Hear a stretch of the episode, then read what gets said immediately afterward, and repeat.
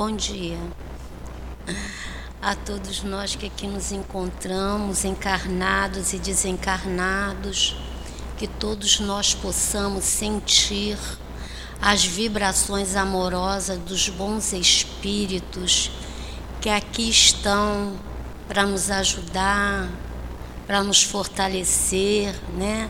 Amparar o estudo do nosso companheiro é Robson, né? Da nossa querida amiga Mônica, que vai falar no momento do passe, ao trabalho da cura, todos nós, né? Que os nossos queridos trabalhadores espirituais da nossa casa possam sempre nos abençoar e abençoar os médios que nesse momento estão ali para nos para cuidar daqueles que os buscam. Hoje a gente vai estudar o livro dos médios, que é do capítulo 4, o item 72 a 81, que o nosso companheiro Robson vai nos trazer esse estudo. E a gente vai lembrando da nossa obra social, que temos aqui todos os sábados.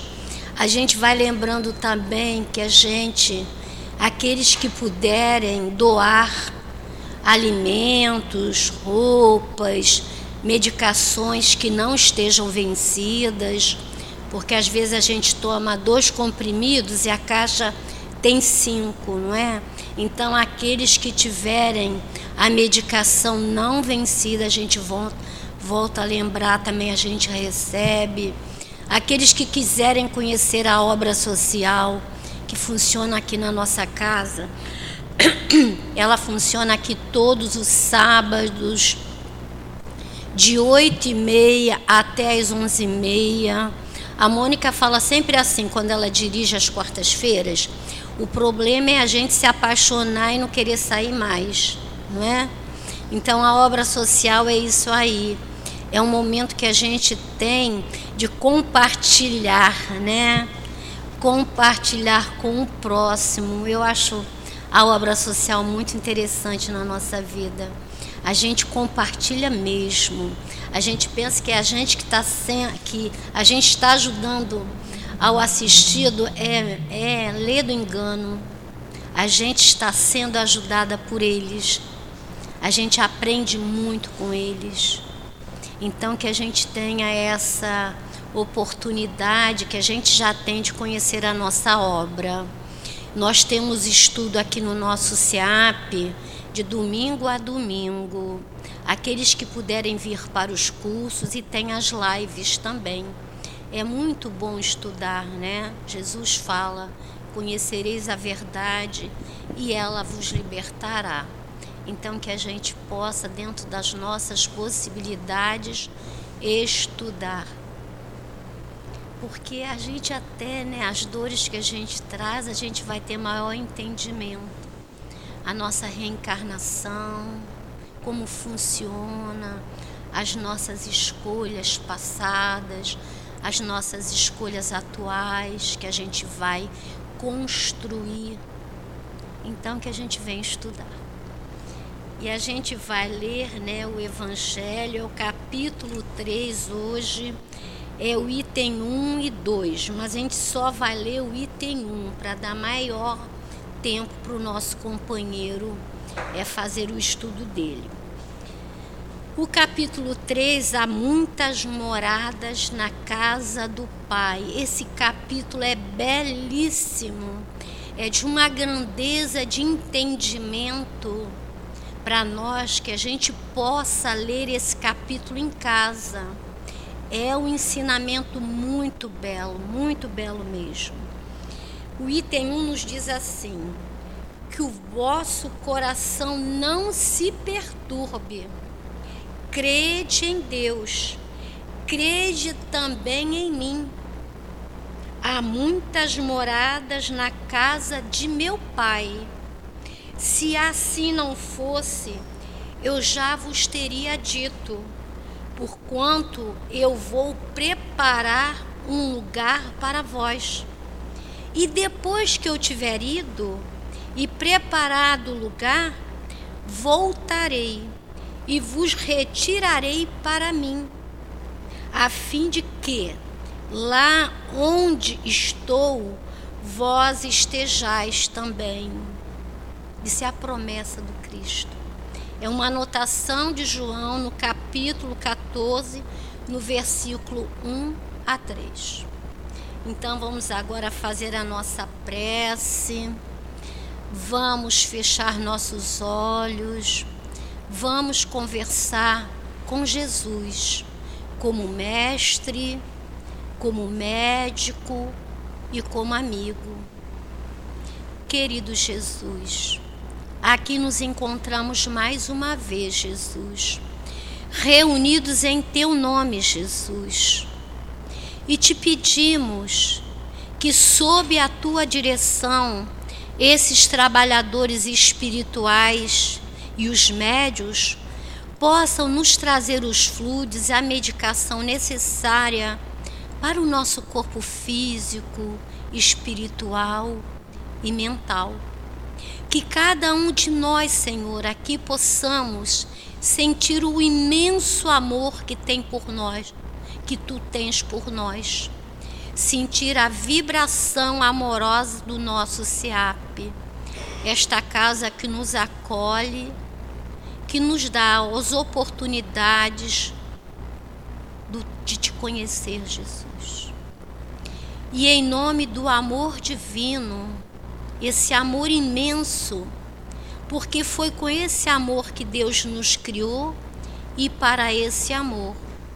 Então solicitamos a permissão para dar por iniciada a reunião do Livro dos Médios da manhã de hoje. E te pedimos, Jesus, que abençoes o nosso querido companheiro e a nossa querida amiga no, no estudo que eles irão nos trazer. Graças a Deus.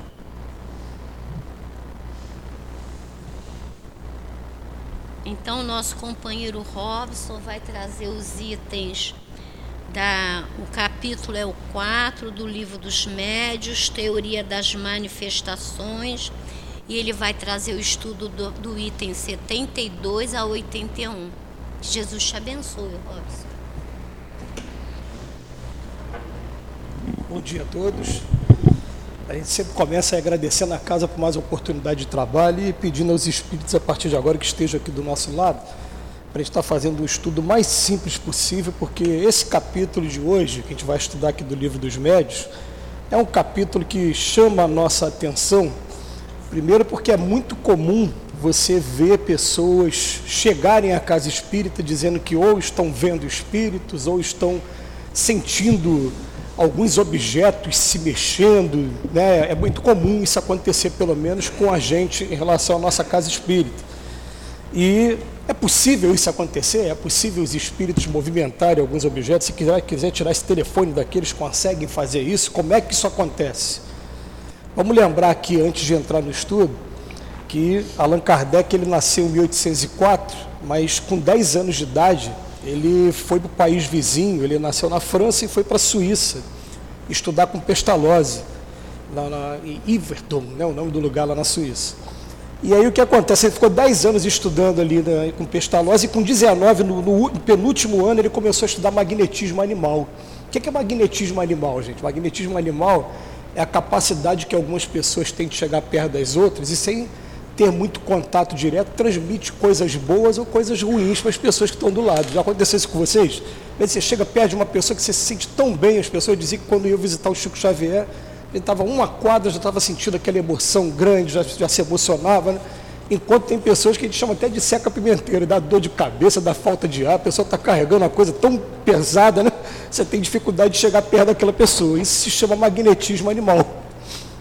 E quem estudou isso a primeira vez foi um alemão chamado Mesmer, antes de Allan Kardec nascer. Só que ele saiu da Alemanha, que também é um país vizinho à França. Ele foi para a França e deixou a teoria dele ali. Allan Kardec, desde muito cedo, começou a estudar esse magnetismo animal. Quer dizer, o seguinte, a 19 anos de idade, ele começou a estudar esse tema. Aí ele, ele se tornou primeiro diretor de escola, depois ele não conseguiu manter a escola dele, ele foi professor de várias matérias. Tenta imaginar uma pessoa que ao mesmo tempo dá aula de física, química, biologia, mas eu tenho também de matemática, astronomia, de língua francesa, que é um super professor, foi Allan Kardec. Até que ele, com 51 anos de idade, um amigo dele, que também gozava de prestígio, ele respeitava bastante, um amigo chamado Fortier, chega perto dele e falou, ah, você está sabendo que tem mesa se mexendo? Eu falei, como assim mesa se mexendo? Gente, tenta imaginar como é que era o mundo na época em que você não tinha nem rádio, nem televisão, nem internet, e que as reuniões que se faziam entre as famílias, entre os amigos, eram os saraus. As pessoas faziam aquela reunião, não tinha luz elétrica também. A reunião era para quê? Para você mostrar poesias, alguém sentar num instrumento, que podia ser um piano ou um violão, e tocar algumas músicas. Era essa diversão da época. E aí, de repente, eles começaram também a tomar como diversão você sentar numa mesa e observar que a mesa começou a responder perguntas. Falei, como assim? O Allan Kardec é uma pessoa muito cética e muito científica. Fala, pô, até onde eu sei, mesa não tem sistema nervoso. Então essa, como foi um amigo dele mais sério que o convidou, ele foi participar, ele foi assistir. Quando ele assistiu a primeira vez, ele falou, peraí, tem alguma coisa aqui, ó. Inicialmente Allan Kardec foi assistir as reuniões para querer mostrar que aquilo não era possível. Vamos deixar isso guardado aqui para querer desmistificar aquela coisa. Né? E Allan Kardec, quando teve contato a primeira vez, ele falou: peraí, tem alguma coisa acontecendo aqui, porque qual é o princípio? Por trás de cada é, efeito inteligente tem uma causa inteligente. E o que, que ele observou? Ele observou que se fazia perguntas que era para os espíritos, e os espíritos respondiam através das mesas. Mas respondiam como? Em primeiro lugar, com coisas bem simples. Por exemplo, era feita uma pergunta assim, eu, Sou homem ou sou mulher? Se for homem, dá uma batida só. Se for mulher, dá duas. E a batida vinha. Nossa, ninguém está com a mão na mesa aqui, de repente, pum! O que foi que bateu na mesa aqui, né? Ficava aqui, será que tem alguma coisa embaixo da mesa aí? Allan Kardec, se vocês pararem para ler a introdução do livro dos Espíritos, ele, em primeiro lugar, ele procurou explicar de todas as maneiras físicas, né? O que, que pode estar acontecendo com essa mesa aqui? Que negócio é esse de bater na mesa? E aí, quando ele percebeu que aquilo ali tinha alguma coisa de inteligente, ele falou: Vamos ver até onde isso vai então. Você já que pode responder sim e duas batidas não, eu vou fazer o seguinte: eu vou estabelecer assim, quando for uma batida letra A, quando for duas letra B, vamos tentar escrever uma palavra? E aí você imagina o tempo que se levava para escrever uma frase inteira, uma página de um livro. Era muito tempo, né? Mas ia aquela batida ali, A, B, C. Tem até aquelas abreviaturas que hoje a gente usa, quem usa muito o WhatsApp, né? Ao invés de a gente escrever abraço, a gente bota ABS, beijo, a gente bota BJ, né? Tinha umas abreviaturas, mas demorava a escrever. Mas Allan Kardec está observando aquilo ali, falando, peraí, está tendo movimento, está tendo batida. Ele vai falar sobre isso no capítulo aqui de hoje. Aí depois ele fala assim, peraí, então vamos fazer outra experiência. Vocês lembram que os mais tem cabelo branco. A minha avó tinha aquelas cadeiras de, de você balançar na varanda e que era feito de vime. Você lembra o que era vime? Aquele negócio que parece um couro, né, que fica em joguinho da velha, assim, né? Ele recortou aquilo, encaixou um lápis ali no meio, deixou aquela, aquela negócio de vime com lápis. Os médios não botavam a mão naquilo, aquilo se levantava sozinho e começava a escrever. E ele foi observando aquilo, peraí, vou fazer um outro teste ainda. Pega uma cadeira de roda que tem quatro rodinhas, tira uma rodinha das quatro e bota um lápis na ponta da, da, da rodinha. E a cadeira começava a escrever sozinha. Até que teve um dia, gente, que nessas mensagens foram os próprios espíritos que falaram assim: olha, existe uma coisa chamada psicografia. Mais tarde eu vou explicar para você o que é isso com calma, mas o que é psicografia? Você imagina uma reunião igual a gente está aqui, aí ele falou assim: Fulano e Ciclano tem essa capacidade, quer ver? E foram orientando relaxa a mão, pega o lápis, daqui a pouco a mão começava a escrever sozinho, igual aconteceu com o Chico Xavier, acontece com o Divaldo, né? acontece com alguns médicos por aí. Né? Aí começou a escrever sozinho. Quando escreveu sozinho, Allan Kardec virou para os espíritos e falou, mas por que, que vocês não falaram isso para a gente desde o início? Fizeram a gente perder tempo com o negócio de batida, de uma, o tempo todo. Né? Ele falou, porque se a gente fala desde o início, vocês não iam acreditar na gente, vocês iam achar que era maluquice da cabeça do médium. A gente precisava provar primeiro para vocês que tem realmente uma inteligência aqui fora, são os espíritos que estão se comunicando. Gente, esse nome, espíritos, foram eles que trouxeram. Né? Então, o que acontece? É, Allan Kardec começou a conhecer a doutrina espírita através desses movimentos, movimentos de mesa, de cadeira. E aquilo ficou na cabeça dele, ele já tinha algumas teorias, porque ele muito voltado para a ciência e também profundo estudioso desse magnetismo animal. Esse capítulo que a gente vai estudar hoje no livro dos médios, ele vem perguntar para os espíritos, vem cá, como é que acontece isso? Os espíritos, se quiserem, eles mexem essa mesa aqui, tá? Mas, por exemplo, eu pouquíssimas vezes vi, porque hoje os espíritos já não fazem isso de maneira mais tão extensiva. Né? Não é tão comum. Mas naquele momento na Europa, aconteceu em muitos lugares, em muitas reuniões, algumas reuniões sérias, outras nem sérias assim, quem já parou para estudar aí, por exemplo, vai lembrar do caso das irmãs Fox, que era nos Estados Unidos, não tinha nada a ver com a Europa. E os casos das irmãs Fox eram um caso interessante, que os pais delas eram da igreja metodista, eram, eram protestantes. Nem conhecia o espiritismo, não sabia nada de espiritismo, e a casa estava mal assombrada. Você fazia pergunta e a, a, a parede respondia, dava pancada, ele tinha aquela coisa toda. E chamou pessoas de, de vários lugares para poder assistir aquilo.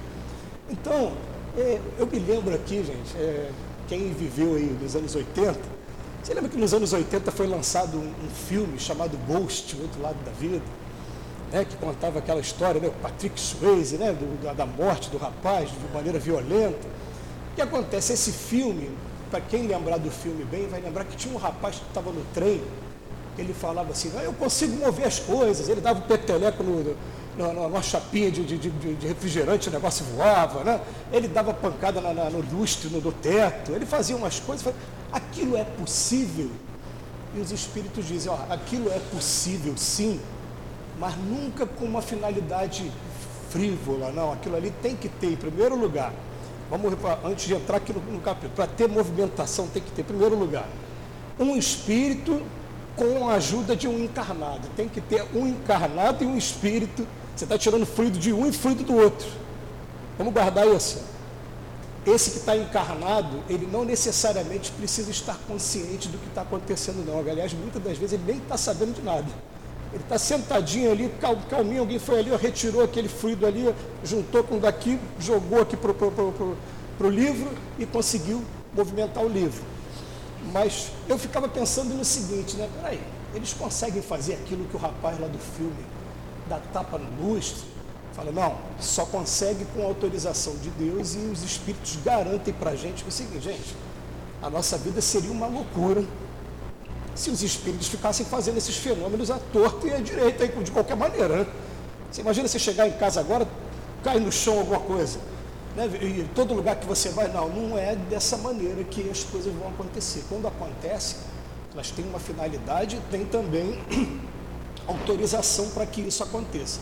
Eu estou querendo dizer que é, é, muito comum um relato de espíritos, eles lá do outro lado, falam, pô, eu estou tentando movimentar alguma coisa, querendo chamar a atenção e eu não consigo. Não é uma coisa fácil de se fazer. Então vamos botar aqui, ó. É, já aconteceu com a gente lá, a gente tá, uma vez eu estava no atendimento fraterno, a gente tem que tomar muito cuidado na hora de dar esses exemplos na, em palestra, né? mas o que eu vou falar, falar para vocês não vai comprometer, que não tem nada demais, não estou expondo as, as pessoas, mas uma senhora veio falar para mim que a casa dela estava mal assombrada. Foi perguntado por quê. Porque estava é, caindo louça da, da pia. E eu, na, a primeira coisa que não, não, foi nem eu, foi um outro colega que estava do lado, ele falou assim, mas você já percebeu o seguinte, é, você colocou a louça dentro da pia mesmo ou ela estava ali na beira, que poderia ter batido um vento, derrubado a louça? Falou, não, estava dentro da pia e o copo saiu e caiu no chão. Né? Falou, olha, então, beleza, se tivesse como filmar para a gente ver né, que realmente como aconteceu, tudo bem, mas quando a senhora se levantou dali e foi embora, aí o espírito informou para a gente o seguinte, que a casa daquela senhora ia ser assaltada e que pegaram a louça, realmente jogaram no chão e o ladrão, quando viu o barulho, saiu correndo. Então vejam bem, o que aconteceu foi para ajudar aquela senhora. Tá? E algumas vezes o que, que acontece também? Né? Gente, é, eu estou querendo chamar a atenção disso para o lado moral também, porque já imagina se os espíritos ficarem, os espíritos que não gostam de mim, ficassem me catucando, eu tomasse catucada. Minha vida é seu inferno. Não existe isso. Se isso acontecer, está tendo autorização e está sendo por alguma razão. A gente até vai ouvir casos né, da pessoa, às vezes, acontecer coisas contra a vontade dela e que incomodam mas por quê? Porque está chamando a atenção dela, falou, você tem um trabalho para fazer você está adiando, está né? Tá tendo uma, uma, utilidade moral. Mas os espíritos não vão ficar se comunicando assim, mexendo o objeto, até porque é um, um processo que é difícil até para eles realizarem. Então o que acontece? Allan Kardec começa aqui o, o texto de hoje falando assim: Tendo sido demonstrado pelo raciocínio e pelos fatos que existem espíritos e também da possibilidade deles agirem sobre a matéria, agora eu quero saber como é que isso se opera, porque o mais natural para a gente é imaginar o seguinte: os espíritos não são. É, aliás, é o contrário, nós somos espíritos. Os espíritos são iguais a gente, só que eles estão desencarnados, a gente está encarnado. Né? Então, nada mais normal do que eu pensar assim. Ah, eles devem ter dois braços, duas pernas, cabeça, tronco. Aliás, quando eles se mostram para a gente, a gente também vê com cabeça, com, com, com dois braços. Então, eu fico imaginando o seguinte: eu, para pegar esse telefone e levantar, eu peguei com a mão e levantei. Ah, não, mas se você for estudar, não foi só isso que aconteceu. Para isso aqui ser levantado, eu tenho uma mão, eu tenho essa estrutura muscular, e essa mão, essa estrutura muscular, nada faria sem isso aqui. Então foi o meu cérebro que raciocinou na hora, eu quero levantar o celular. Mandou o impulso, aí tem toda uma formação nervosa que a medicina estuda hoje, né? Os impulsos eletromagnéticos saindo aqui de nervo, nervo para nervo até chegar na mão. E eu já faço isso de maneira automática. Então, ah, foi minha mão, foi nada, foi teu cérebro que mandou. Foi teu cérebro que deu a ordem aqui, você pegou e levantou o celular, né? a gente vai achar que também é o espírito que está fazendo isso, foi ele que pegou a mão e levantou. Allan Kardec pensava isso, ele vai dizer aqui no início do capítulo o seguinte: eu achava que fosse dessa maneira e me contrariando totalmente, ele que estudou mais de 30 anos, vamos lembrar aqui, de magnetismo animal, ele começou com 1823, isso mesmo, ele tinha 19 anos, 1823, isso aí. Então, ele tinha 19 anos. Ele conheceu a doutrina do Espírito em 51. O livro dos Espíritos foi lançado em 57. Ou 55, aliás, 55. Ele foi lançado em 57. Olha quanto tempo depois ele achava que fosse o Espírito que pegou aquilo ali e levantou. E eles vêm explicar que ó, não é bem assim que o processo acontece, não. Mas vamos explicar para vocês como é que acontece. E aí, no 74 aqui do livro dos médios, vai ser feito algumas perguntas, são 25 perguntas para um espírito, para perguntando como é que funciona isso. Gente, é, pode ser um pouquinho complicado para a gente entender, a gente vai tentar aqui falar da maneira mais simples aqui. O que, que a doutrina do espírito vai falar para a gente? Existe Deus, causa suprema, inteligência, inteligência suprema, causa primeira de todas as coisas.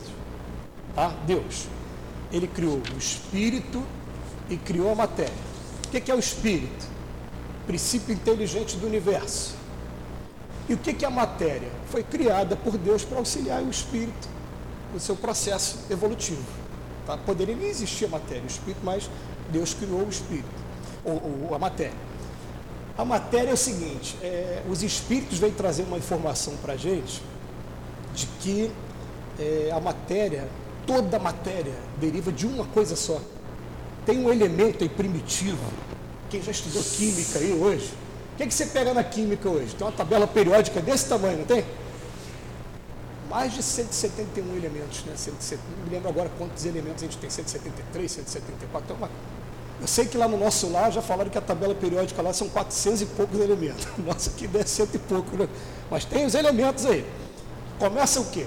Hidrogênio é o primeiro elemento. O segundo elemento, oxigênio. O hidrogênio é o 1. Aí os espíritos falam, e o hidrogênio está muito longe de ser o número 1. Tem ainda umas partículas muito menores ainda, e tem uma partícula que você vai botar aqui, de onde tudo parte. É, vai falar para a gente, ah, é, princípio elementar, é, princípio universal, fluido cósmico universal, vai ter vários nomes aí. Mas é uma matéria de onde tudo parte. Tá? que, que a gente vai entender? Gente, é uma coisa tão interessante, né? Se a gente estivesse assim no laboratório, igual a gente faz às vezes com os alunos em escola, vocês iam ver o seguinte: carbono. Sabia que o carbono é o grafite do lápis, tá? Mas se você pegar esse carbono e você colocar numa temperatura super elevada lá no centro da Terra, o mesmo carbono se transforma em quê? Você falou, né? Diamante. Opa, peraí, diamante vale muito dinheiro, então eu quero pegar meu lápis e ganhar dinheiro. Você vai ter que chegar naquela temperatura ali para transformar o teu carbono em diamante. Vocês querem ver como é que é tão interessante o estudo de química? H2O é o que mesmo? É água, né? Aí se você botar mais uma molécula de oxigênio na, na, na ficar H2O2, ele vira o quê? Água oxigenada. Água oxigenada você bebe? Se beber, vai ter que correr para o hospital fazer uma lavagem estomacal. Vai trazer. Mas não é. Ué, hidrogênio e oxigênio, se eu botei uma molécula a mais, é uma moléculazinha a mais, modificou a estrutura toda. Então, olha só, você fazendo misturas, você pode transformar uma substância que é salutar uma substância que pode fazer mal a você. Então, na verdade, tudo na matéria que a gente está vendo aqui, está observando, são combinações químicas. Se eu pegar essa madeira aqui, é tantos de elemento primitivo que está aqui. Se pegar aquela cadeira ali, são tantos de elemento primitivo também. É diferente. Um tem um cheiro diferente do outro, às vezes é composto do mesmo elemento, mas teve um elementozinho a mais, um, e mudou tudo. Você imagina quando a gente vai estudar nutrição, gente, o que, a gente faz com a gente quando a gente come tudo, mistura tudo aqui dentro do, do nosso estômago, né? a gente vai comer uma coisa diferente, você comer aquele alimento, esperar fazer a digestão, do que misturar tudo aqui né, transformar numa coisa completamente diferente. Né? Por isso que tem que estudar muito, está todo mundo gordinho igual a mim aqui. Né? Então o que acontece? É, é, ele fala para a gente, ó, tem um elemento primitivo, tá? que é esse cósmico universal. A gente sabe até que há pouco tempo é, os espíritos afirmaram que o homem chegou muito próximo dele quando teve aquele negócio do Boston de Higgs, ih, vou trazer uns nomes complicados, né? Desculpa aí. Mas lá na fronteira da Suíça, você lembra que há pouco tempo no Fantástico, aí na, na, na, na mídia, falou, ó, nós chegamos num elemento primitivo aí, né? Fizeram uma pesquisa lá, chegou mais ou menos nele. Então, ó, o hidrogênio está muito longe de ser o primeiro. Tá? Você ainda pode decompor ele, ou estudar o átomo, aí vê depois que o átomo tem lá prótons e nêutrons, tem os elétrons rodando não, aí você vai, ainda tem quarks, tem elementos menores, isso é para quem gosta de estudar essa área. Tem muita gente que não gosta de estudar essa área. Né? Mas por que, que eu estou falando isso? Eles falam para a gente o seguinte: ó, espírito é uma coisa, matéria é outra. Mas para eu, o espírito, ter contato com a matéria, eu tenho, no, minha estrutura espiritual, uma coisa chamada perispírito. Esse perispírito, se eu fosse hoje fazer uma definição mais moderna, vou dar uma ousada aqui, tá, gente? é o órgão do espírito que permite que o espírito se relacione com a matéria. Então, o que é o perispírito? Eu estou aqui no universo, tá? Vamos supor que eu não esteja aqui na Terra. Quando eu estou chegando perto da Terra, eu para poder me comunicar na Terra, eu preciso da matéria da Terra. Então, o que, que o perispírito faz? Absorve essa matéria da Terra. Aí eu me comunico com todo mundo aqui, as pessoas me veem no plano espiritual. Quando eu reencarno, trago esse corpo físico, depois vou deixar esse corpo físico. Então, quando eu for embora daqui, eu vou deixar essa matéria toda da Terra aqui e vou andar um tempinho sem matéria nenhuma. Quando chegar perto de um outro lugar, um outro planeta qualquer, eu atraio tudo de novo para mim e formo de novo a composição do, do meu perispírito em outro lugar, com a matéria do outro lugar. Eita, estou confundindo a cabeça de vocês. Estou querendo dizer para vocês o seguinte: para a matéria ter vida, existe uma coisa chamada princípio vital. O que é princípio vital? É uma das combinações desse princípio cósmico elementar que eu estou falando aí. Princípio cósmico universal, né? Cada um fala de uma maneira, tem várias maneiras. Fluido cósmico universal. Aí o que, que acontece? Misturou aquilo ali, um mais um, dois, três, opa, deu esse princípio vital. Esse princípio vital que vai dar movimento para a matéria. Aquela cadeira ali, Nesse momento ela não tem princípio vital nenhum. Esse corpo aqui está impregnado de princípio vital. Então eu para mim, por isso que eu consigo fazer esse movimento, consigo com a minha vontade, né? Então, princípio vital, olha, espírito já tem vida eterna, não precisa de princípio vital. O que vai ter princípio vital é esse corpo aqui. Quando eu desencarnar, princípio vital nele que tem, vai ficar todo com o corpo, vai voltar para a natureza. Deu para entender isso? Eu, como espírito, eu não preciso de princípio vital. O que, é que os espíritos falam para Allan Kardec nesse momento aqui no capítulo? Ele fala assim: se eu quiser movimentar aquela cadeira ali agora, e estiver do outro lado da vida, for um espírito, eu não vou conseguir chegar ali, meter a mão na cadeira e levantar, não. Eu preciso usar o meu princípio vital, mas tem que ter uma coisa animalizada que os espíritos, eles estão desencarnados, eles não têm. Tem que ter um médio por perto. Então eu vou juntar o meu fluido com o fluido de um médium qualquer. Então vamos. de efeitos físicos. Então vamos botar uma, um exemplo. Vamos supor que você tem essa, essa carga aí. Você mesmo que não esteja sabendo, alguém vai lá e pega emprestado o seu um pouquinho. Aí fez essa mistura química plano espiritual, tá? vamos usar aqui o exemplo, joguei na cadeira. Joguei na cadeira naquele momento, opa, agora eu consigo dar um movimento na cadeira. Eu consigo levantar a cadeira, fazer a cadeira descer. Terminou? Pega aquilo, tomo que eu te peguei emprestado de volta, né? e o espírito já não faz mais aquele, aquele trabalho. Mas isso eles falam para a gente, gente, que dá trabalho, não é uma coisa simples de se fazer. Esses fenômenos, por exemplo, de materialização, estou falando, é um fenômeno de materialização. Todo mundo vê. Tá? Olha só, vai ser duas coisas. Ó. Eu estou vendo um espírito. Aí eu pergunto para elas desse, vocês estão vendo o mesmo espírito que eu estou vendo? Não. Então, na verdade, eu estou vendo pela minha mediunidade, né? Agora, se está todo mundo vendo, está sendo um fenômeno de materialização. Esse fenômeno vai estar tá usando esse processo que eu estou falando, entendeu? Vão estar tá pegando algum médio por perto, pegando o fluido daquele médio, misturando com esse aqui, joga na cadeira, mexe a cadeira durante algum tempo, termina, coloca no lugar de novo. Vocês vão ouvir uma palavra aí também que usa muito, né? Ectoplasma. Já ouviu falar dessa palavra? Essa palavra é o seguinte, né? ectoplasma é, parece creme de barbear no primeiro momento. Os espíritos falam, não, o que, que é o ectoplasma? Vamos, a gente descobriu o ectoplasma aqui na doutrina espírita, aqui no Brasil, primeiro através de um médio chamado Peixotinho. Né?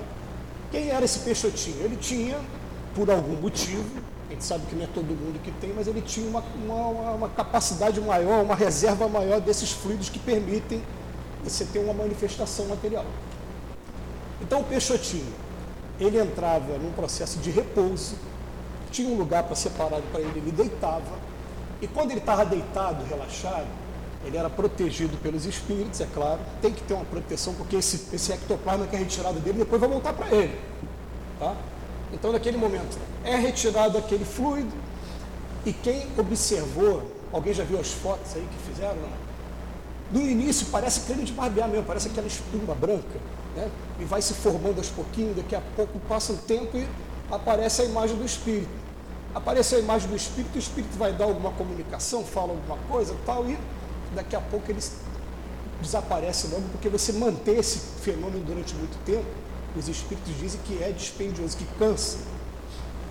Se vocês pararem para estudar a vida do Chico Xavier, vai ver o seguinte, o Chico ele teve um momento que ele se dedicou a essas reuniões de materialização.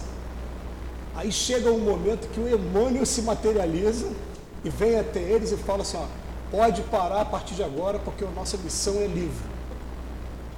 O livro vai chegar em um milhão de corações através de várias gerações. Isso aqui tudo bem, está servindo para convencer a vocês. Mas, gente, cá para nós, né? Convence a quem participou, mas não convence a todo mundo. Porque a gente que está lendo aqui fala, pô, deve ser legal, mas eu queria era ver. Não é isso, todo mundo quer, para poder ter, tocar ali também, Tomé.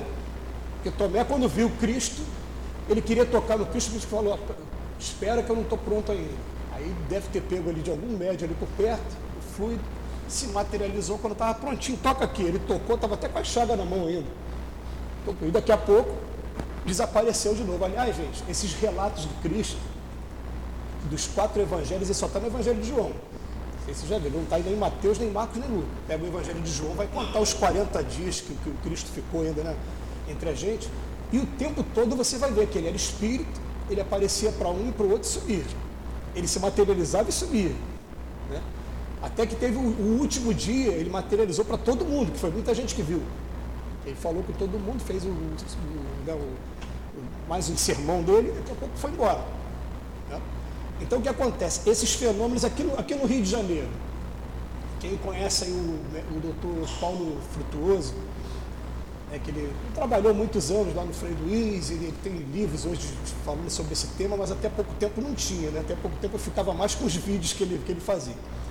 Ele diz que ainda tem locais aqui no Rio que fazem trabalhos de materialização. Aí eu até vou perguntar, mas para quê? Se até o Emmanuel disse que não tinha essa necessidade, ele falou assim, realmente o trabalho de materialização que a gente faz é só para casos medicinais que estão já desenganados pela medicina. São pessoas que estão com câncer em estado terminal, né? E é, não só no Frei Luiz, mas no Centro Espírita lá em Niterói também. Aí tem um vídeo que ele explica como é que isso acontece, qual é a orientação que ele recebe.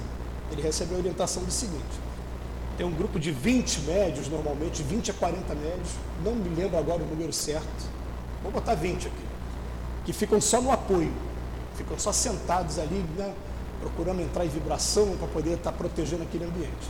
Tem um grupo de médios doando esse ectoplasma que eu estou falando, que esses ficam ali reservados, ficam deitadinhos, né?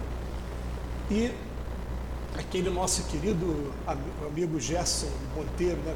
o Gerson Simões, que era da Rádio Rio de Janeiro, já desencarnou, isso, ele, ele participava dessas reuniões. Aí ele falou que uma vez materializou o pai dele, mas ele se emocionou tanto quando viu o pai dele, que a emoção dele atrapalhou o fenômeno e se desfez a materialização do pai dele, ele não conseguiu falar com o pai dele. Mas ele falou o seguinte, que hoje a pessoa é levada para lá para tratamento, o espírito se materializa, você vê luzes inicialmente, o ambiente é escuro, dá para você ver as luzes, daqui a pouco o espírito se materializa, vai lá e dá um passe em alguém e depois vai embora. Isso está no YouTube, hein, vocês colocarem no YouTube, vocês vão ver ele explicando como é que eu, é esse trabalho. Agora, é um trabalho que despende muito sacrifício aí, do, e inclusive você retirar esse ectoplasma do médium, você tem que tomar muito cuidado que você pode inclusive comprometer a saúde do médium depois na hora de trazer esse fluido de volta.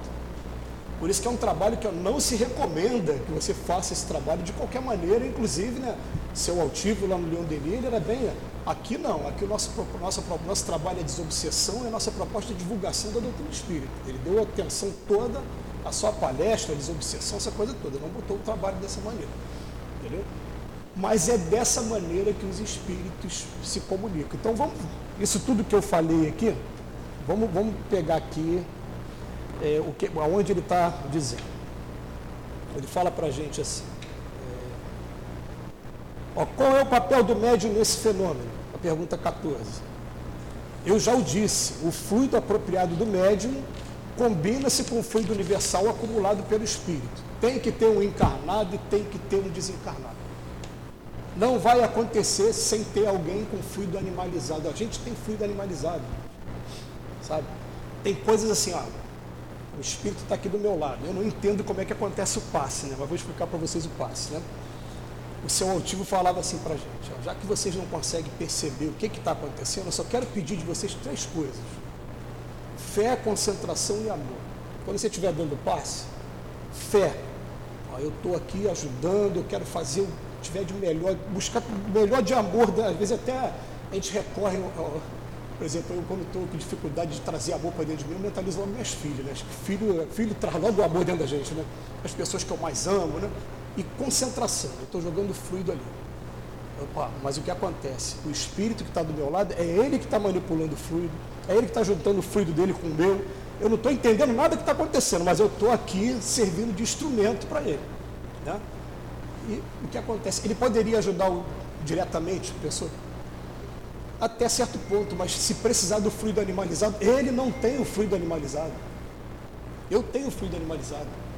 Então ele vai pegar o meu fluido animalizado e vai direcionar para o tratamento daquela pessoa. O que, que alguns espíritos fazem? Né? Mexe com fenômenos da natureza. Eles vão buscar remédios nas árvores, né?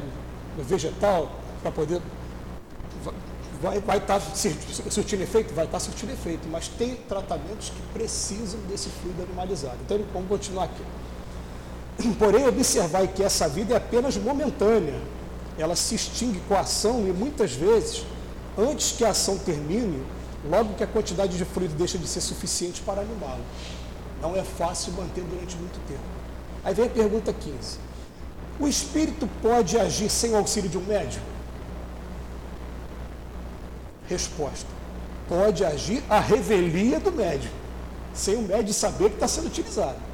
Mas sempre vai ter que ter um médico. Vamos ver a resposta aqui. É, quer dizer que muitas pessoas servem de auxiliares aos espíritos sem suspeitarem na produção de certos fenômenos.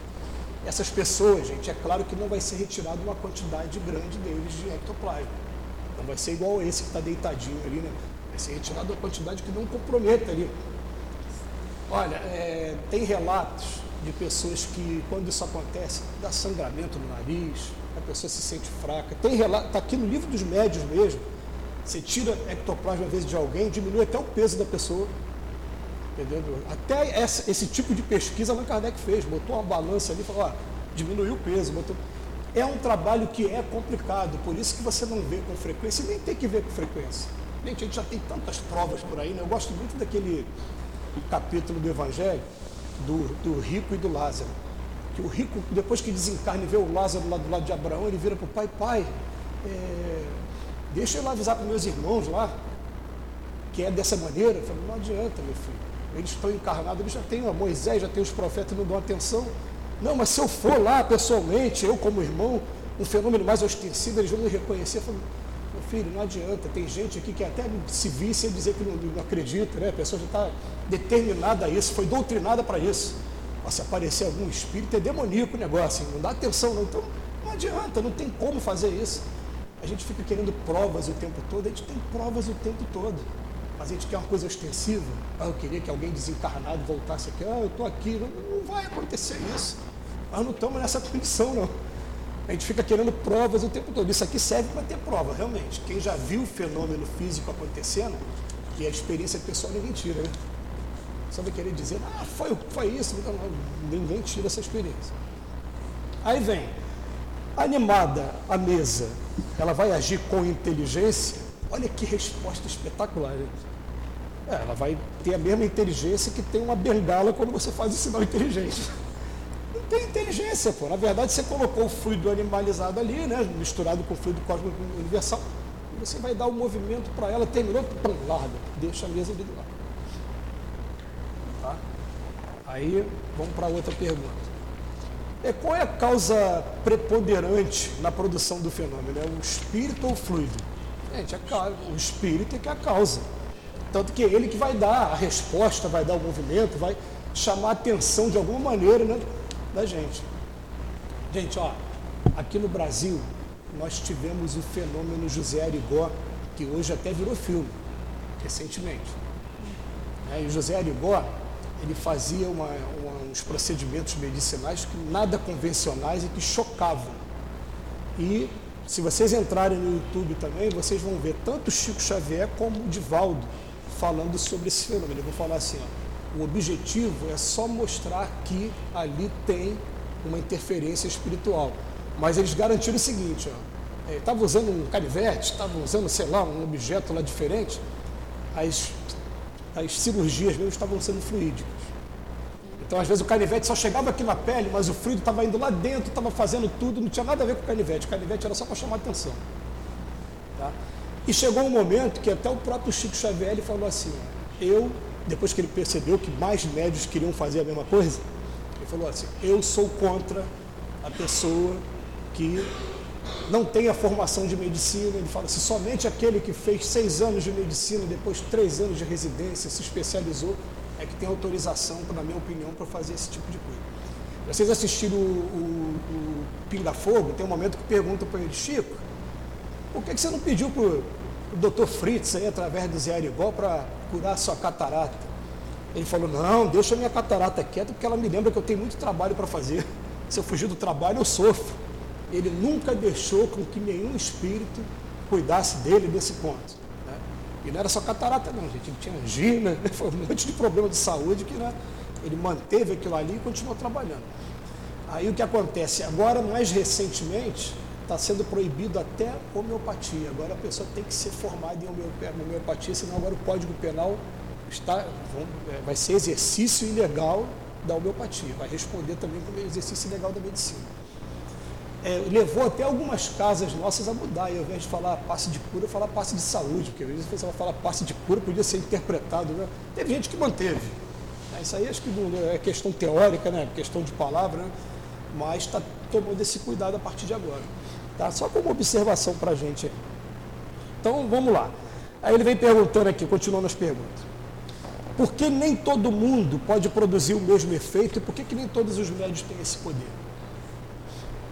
eu imagino que ter um poder como esse, né, ter essa carga, deve ser uma coisa, você tem que se preparar para isso. Você tem que ser preparado o tempo todo você ser utilizado pelos espíritos. Não é uma coisa fácil, não. É igual a pessoa fala assim, eu queria tanto ver os espíritos. Gente, eu posso ser imaturo aqui, tá? Às vezes o espírito me chama a atenção, né? Eu não gosto de ver. Eu não gosto de ver. Porque, gente, mundo de expiações e provas tem mais mal ou bem. Você não acha que ver, você só vai ver o espírito bonzinho? Você vai ver assim o Chico Xavier contando que ele está chegando em Pedro Leopoldo para trabalhar na fazenda modelo, quando ele olha para frente, 400 espíritos vindo na direção dele para atacar. Gente, se eu vejo, eu vou sair correndo. Gente. Eu roubo isso aqui, eu vou ver, vou sair correndo. Agora, o que, que o Chico fez? Se ajoelhou do lado dos dois amigos dele, começou a fazer oração. E ele fala assim: em momento nenhum fiz oração para mim, eu fiz para os espíritos. Aí ele criou uma proteção para ele por conta disso, por conta do desapego dele, né? E ainda relata que vários espíritos foram resgatados, foram socorridos por causa daquela atitude dele. Olha como é que a gente tem que aprender muito. Né? Aliás, eu estava vendo ali na livraria, tem um livro Voltei, o irmão Jacó foi a mesma coisa, Frederico Figner. Ele estava sendo atacado também, entrou em oração, criou aquela proteção, ajudou até o espírito que estava atacando. A gente aqui na Terra não, né? quer, quer revidar, né? Você é covarde, vai deixar? É muito mais macho quem aguenta e quem aprende a bater uma face da, da outra, pediu a capa da túnica, pediu para caminhar mil passos, caminhar dormir. Muito mais. Mas voltando para cá. É, por que, nem todo mundo pode fazer isso? Porque isso depende da organização e da maior ou menor facilidade da combinação de fluidos pode operar-se. E depois, até o espírito do médio simpatiza mais ou menos com os espíritos estranhos que nele encontram um poder fluídico necessário. Gente, até isso também é interessante a gente estudar, né? Não é fácil você estabelecer essa, essa assimilação fluídica com os espíritos, não. Isso acontece com o tempo. Né? O que acontece? Estou querendo dizer para vocês assim, ó, você chega numa casa que tem um médium, tá? Normalmente o que acontece é assim, ó, vamos dizer que, posso te usar como exemplo? Ela é um médium, tá? Ela já tem uma assimilação fluídica com o espírito aqui do lado dela. Já vem de, de anos, de experiência dela tal. Eu me sentei aqui, na frente dela. Não conheço doutrina espírita, não conheço casa espírita, não conheço nada. Aí ela está ali numa posição de concentração, está ali, né? Por quê? Porque o espírito aqui, ó, o, espírito está aqui do meu lado. Que pode ser meu anjo da guarda, mas pode ser meu obsessor também. Está falando tudo para o espírito aqui, ó, do lado dela aqui, ó. Falando, ó, ele está passando por isso, ele está desempregado, ele está crise no casamento dele e tal. Aí esse espírito aqui é que passa para ela, e ela quando abre os olhos vira para mim, é meu filho, você está desempregado, né? você está com crise no casamento. Eu, caramba, como é que você soube disso? Quem foi que te falou? Você fica impressionado. Nada, gente. Tem um espírito aqui do meu lado que falou para o espírito aqui, o espírito falou para ela. Agora, para esse espírito aqui falar direto para ela, são casos assim, assim, altivas, Chico Xavier. Tem que ser médio muito ostensivo, não é qualquer médio, não. É mais complicado. Né? Então tem que ter esse intercâmbio aqui para as coisas acontecerem. Tá? Aí ele faz uma outra pergunta aqui. Ele fala no, na, na, pergunta 20, né? as pessoas ditas elétricas podem ser consideradas médium? Tem pessoas elétricas, já, já, já viram pessoas que, que dão choque? Alguém eu já tomei. Alguém já tomou choque? Eu já tomei choque já, em contato com pessoas. Já. Né? Aí pergunta se as pessoas retiram de si mesmo o fluido necessário à produção do fenômeno e podem agir sem um concurso de espíritos estranhos. Vamos botar uma coisa na cabeça, gente. A gente vai falar médium quando você está servindo de intermediário para um espírito. Tá? Agora, quando você não está servindo de intermediário, não é médium, não. Às vezes fala assim, ó, emancipação da alma. Emancipação da alma pode não ser mediunidade, é a capacidade dele mesmo. Ele fecha os olhos, mentaliza ali, ó, vai lá naquele lugar e volta. Eurípides Barçanufo né? passava um dever para os alunos, enquanto o aluno estava fazendo o dever, ele repousava a cabeça aqui, ó, estava dormindo, não estava nada. Ele já saiu, foi lá fazer um parto, foi lá ajudar alguém e, voltou para o corpo. Né? Daqui a pouco vem a pessoa na estrada ali, vem aqui te chamar, minha mulher está em parto, calma, teu filho está bem. É um menino, tá? Estou chegando de lá agora. Já foi lá e já voltou. Né? Então, isso né, vai ser mediunidade se ele tiver contato com outros espíritos, senão não é mediunidade, é só né, a gente não confundir os termos. Então, gente, vamos lá que, que Allan Kardec se surpreendeu? Ele achava que o espírito colocava a mão ali, levantava a mesa, a cadeira e mexia. Não é. Você precisa primeiro ter, vamos guardar isso, né? Ter um fluido que o espírito traz com ele, fluido universal, que vai misturar com o fluido animalizado de alguém que está encarnado. Tem que ser alguém que está aqui na carne, ó, aqui, ó, nesse corpo aqui. Misturou um com o outro, jogou aqui no livro, durante um tempinho, eu consigo fazer esse movimento com o livro aqui. Terminou, coloca no lugar. Quem aqui já leu a Gênese? A Gênese do Allan Kardec? Né? Não tem uma parte da Gênese que fala dos milagres? E o que, que ele fala? Milagre nada, gente. Tem nada de milagre ali. O Allan Kardec ele fala assim, ele, ele dá, até, dá até alternativas. Ele fala, por exemplo, três reis magos. Teve uma estrela guia, pode ter sido um fenômeno astronômico, porque eles estudavam muito astronomia, mas pode ter sido também um espírito que acendeu uma luz aqui, vem, vai seguindo, ele vai andando, pode ser. Aí Allan Kardec fala, eu vi isso acontecer, então eu estou dizendo que isso é possível acontecer. É, criaram essa coisa do fenômeno? Criaram. E a pessoa vai, vai seguindo. Você só não vai achar que isso acontece a revelia de qualquer maneira, porque não acontece de qualquer maneira. Tem que ter uma finalidade, tem que ter autorização de Deus, né? Senão já pensou aquela coisa de filme de terror, você está parado aqui, tão vem a faca, parte aqui do lado. Isso é maluquice, não existe isso. Senão seria covardia com a gente. A gente está numa posição de, de, de vamos dizer, é, fugiu o nome agora, né? De, de, inferioridade. Eles estão tendo uma visão maior do que a gente. A gente vai ficar aqui né, à mercê dos espíritos, não é isso. 22. Como é que o espírito faz para bater? Serve-se de um objeto material? Agora, ó, não é mexer na mesa, não. Batida. Como é que ele faz para bater? Eu tenho também um martelo do outro lado. A pergunta do Allan Kardec é legal. Não. Assim como ele não se serve de seus braços para levantar a mesa. Sabes muito bem que ele não possui martelo algum à sua disposição. O seu martelo é o fluido, que combinado, até para fazer a batida, tem que ter encarnado e desencarnado. Quando ele move um objeto, a luz vos dá a visão do, do, do, movimento, mas quando bate, é o ar que traz o som. Então, até quando tiver barulho, tem algum médium por perto do ano desse fluido. Não tira bastante dúvida da gente? Né? Tem gente que consegue fazer isso de maneira não intencional, mas tirou o médio de perto, criou um obstáculo, você vai tentar fazer, não vai conseguir fazer de jeito nenhum. E às vezes acontece isso, né? A pessoa saiu para trabalhar, não vai ter fenômeno em casa o dia inteiro. Quando a pessoa voltou, ela que tem o fluido para poder fazer isso, vai ter o fenômeno quando chegar em casa. Tá? Aí termina essa série de perguntas, né, até por causa do tempo também, ele fala assim na, na 25. Entre os fenômenos citados como provas da ação da potência oculta, há alguns que evidentemente são contrários a todas as leis conhecidas da natureza. Nesse caso, a dúvida não parece válida, ele fala que o homem ainda está longe de conhecer todas essas leis da natureza. Se conhecesse todas, seria espírito superior. Gente, a gente está longe de conhecer essas leis da natureza. Mas eu já começo a imaginar assim, com o estudo da física quântica hoje, e com o que está sendo descoberto hoje, você já viu as matérias que estão saindo? O poder da oração dentro do hospital. Né? Daqui a pouco a gente vai chegar nisso, a gente vai descobrir o poder que isso aqui tem, a mente tem.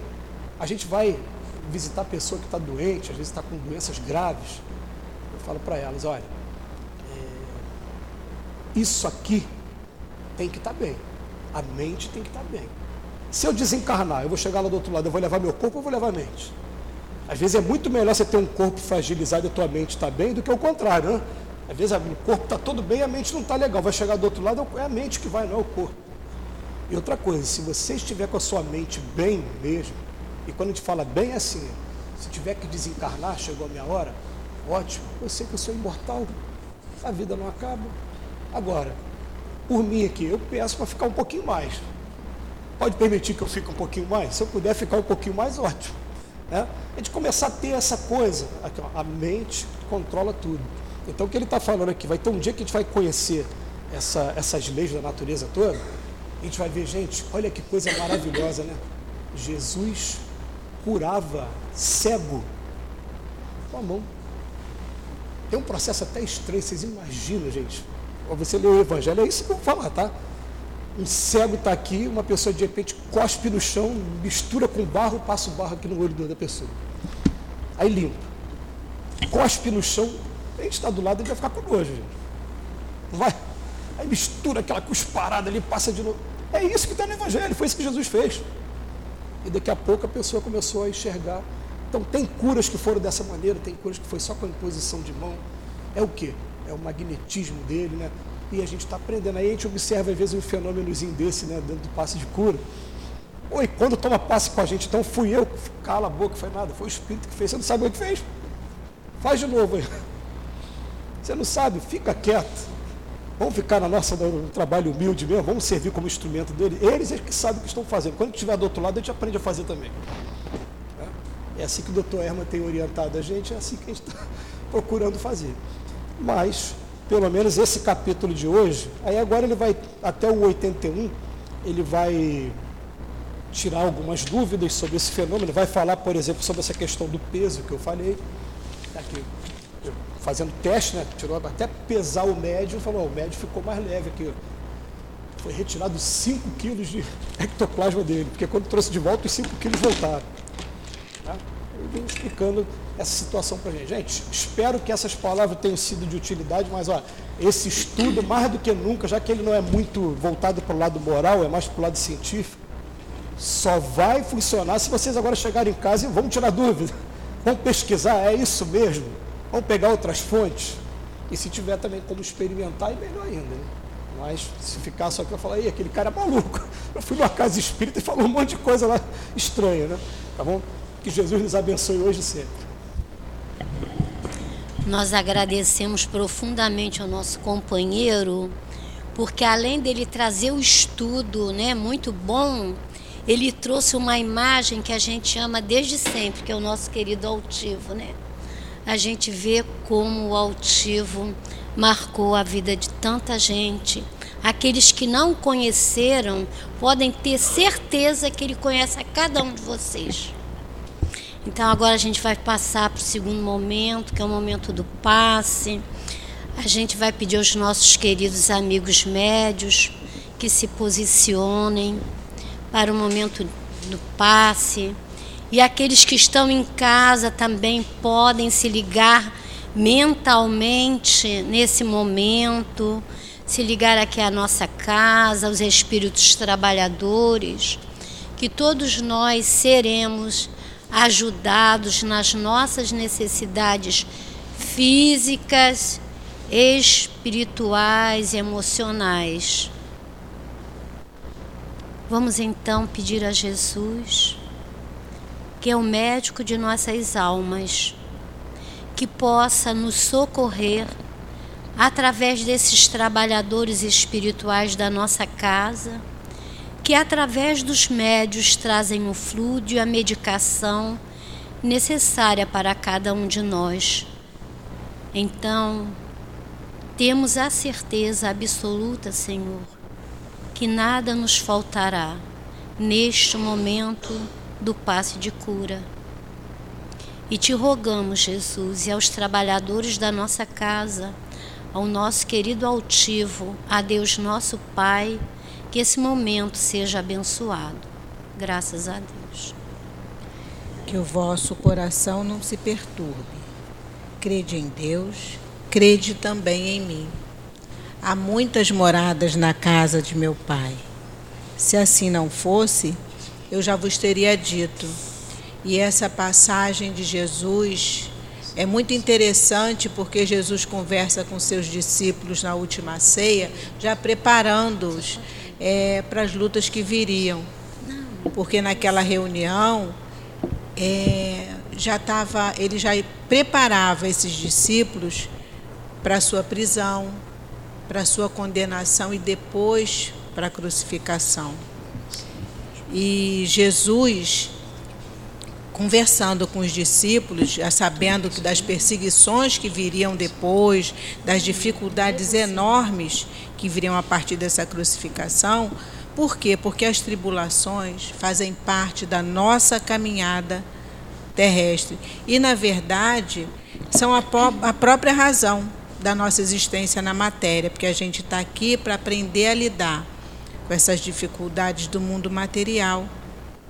E na condição de espíritos, essa, essa nossa caminhada na, na, no, mundo espírito, no mundo material é que faz com que a gente vá crescendo. E Jesus, quando pede para a gente que o nosso coração não se perturbe, que para a gente confie em Deus e nele, ele diz que dá muitas moradas na casa do nosso Pai. E a casa do Pai, quando a gente vai ver, nós somos também a morada, uma dessas moradas, porque o nosso corpo físico é a morada do nosso espírito. Então a gente tem que ter muito cuidado. E a gente, como é muito inconstante, a gente vai caminhando ainda preso nos nossos vícios, nas sombras, na perversidade, e a gente está caminhando para a luz. E a gente precisa fazer o que nos cabe, aprendendo a esperar o tempo de Deus. Graças a Deus. Vamos agora ouvir uma mensagem que veio à nossa casa do plano espiritual. Ela nos diz assim: Amados, não sejam curioso, curiosos, não sejam apressados. Tudo aqui é com muita cautela e muito cuidado.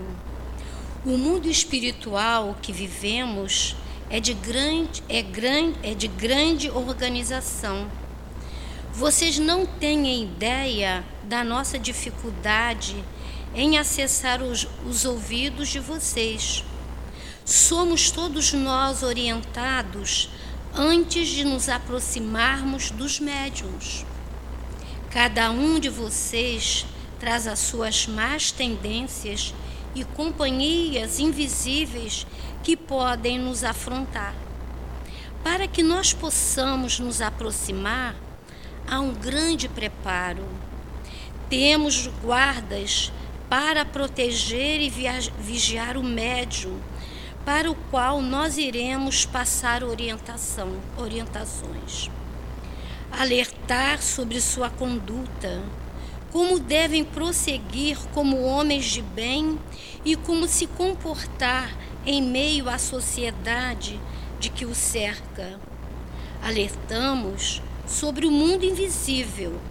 O médio tem que ser responsável e, antes de tudo, querer. E então será ajudado para que siga ajudando e orientando. Há nesse momento muitos lugares precisando de bons médios que escutem e passem tudo o que falamos. Já dissemos que para isso há todo um trabalho, todo um preparo e às vezes é insuficiente. Nós estamos alertando o tempo todo, mas não nos escutam. Impõem suas regras, suas diretrizes e com isso desistimos e somos encaminhados para as casas onde, onde nos escutam, onde conseguimos passar as nossas diretrizes, onde há um estudo sério, onde estudam Jesus e Kardec. Estudar não é falar ao vento, é entender o que o Mestre Jesus trouxe, é entender as obras fundamentais do nosso irmão Kardec. E só assim médios poderão ajudar outros que virão aprender como cristãos, cristãos as verdades do Cristo. Como já disse nosso irmão certa vez, médio é igual capim, mas são poucos e preparados. Poucos falam do amor de Jesus, poucos são capazes, poucos têm aptidão, o dom, já que é assim que entendem. Acham que é só um dom, mas não pensam, pensam assim.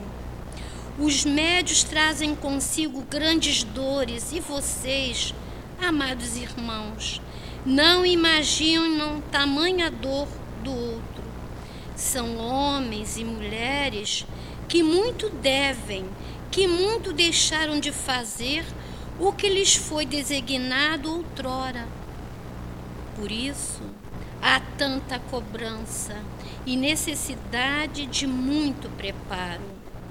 Vocês têm ideia, vocês não têm a ideia da proteção que angaria, que conquista o médio quando se dedica ao trabalho árduo que escolheu.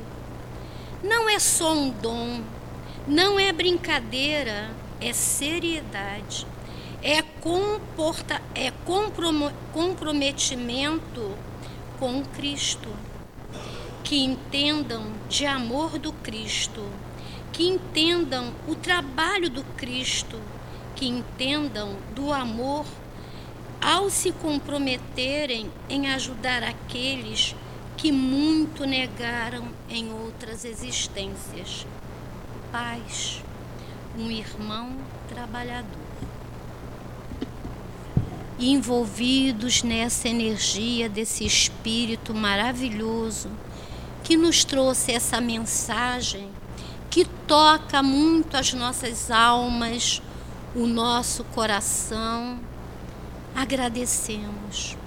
Agradecemos o estudo que aqui hoje tivemos a grandiosa oportunidade de ouvir. Agradecemos o passe que nos envolveu com os fluidos de cura, de harmonia, de luz e de amor. Agradecemos a água que irá trazer o complemento medicamentoso para todos nós. Agradecemos ao nosso sempre muito amado altivo, que sob a sua orientação aqui nessa casa nós trabalhamos. Agradecemos a toda a coluna de espíritos da nossa casa de amor e de luz. Agradecemos a Ti, Mestre Jesus, médico e irmão. E agradecemos a Deus, nosso Pai, que com tanto amor nos envolve. E em Teu nome, Pai, solicitamos a permissão para darmos por encerrado o estudo e a reunião do Livro dos Médios da manhã de hoje. Graças a Deus.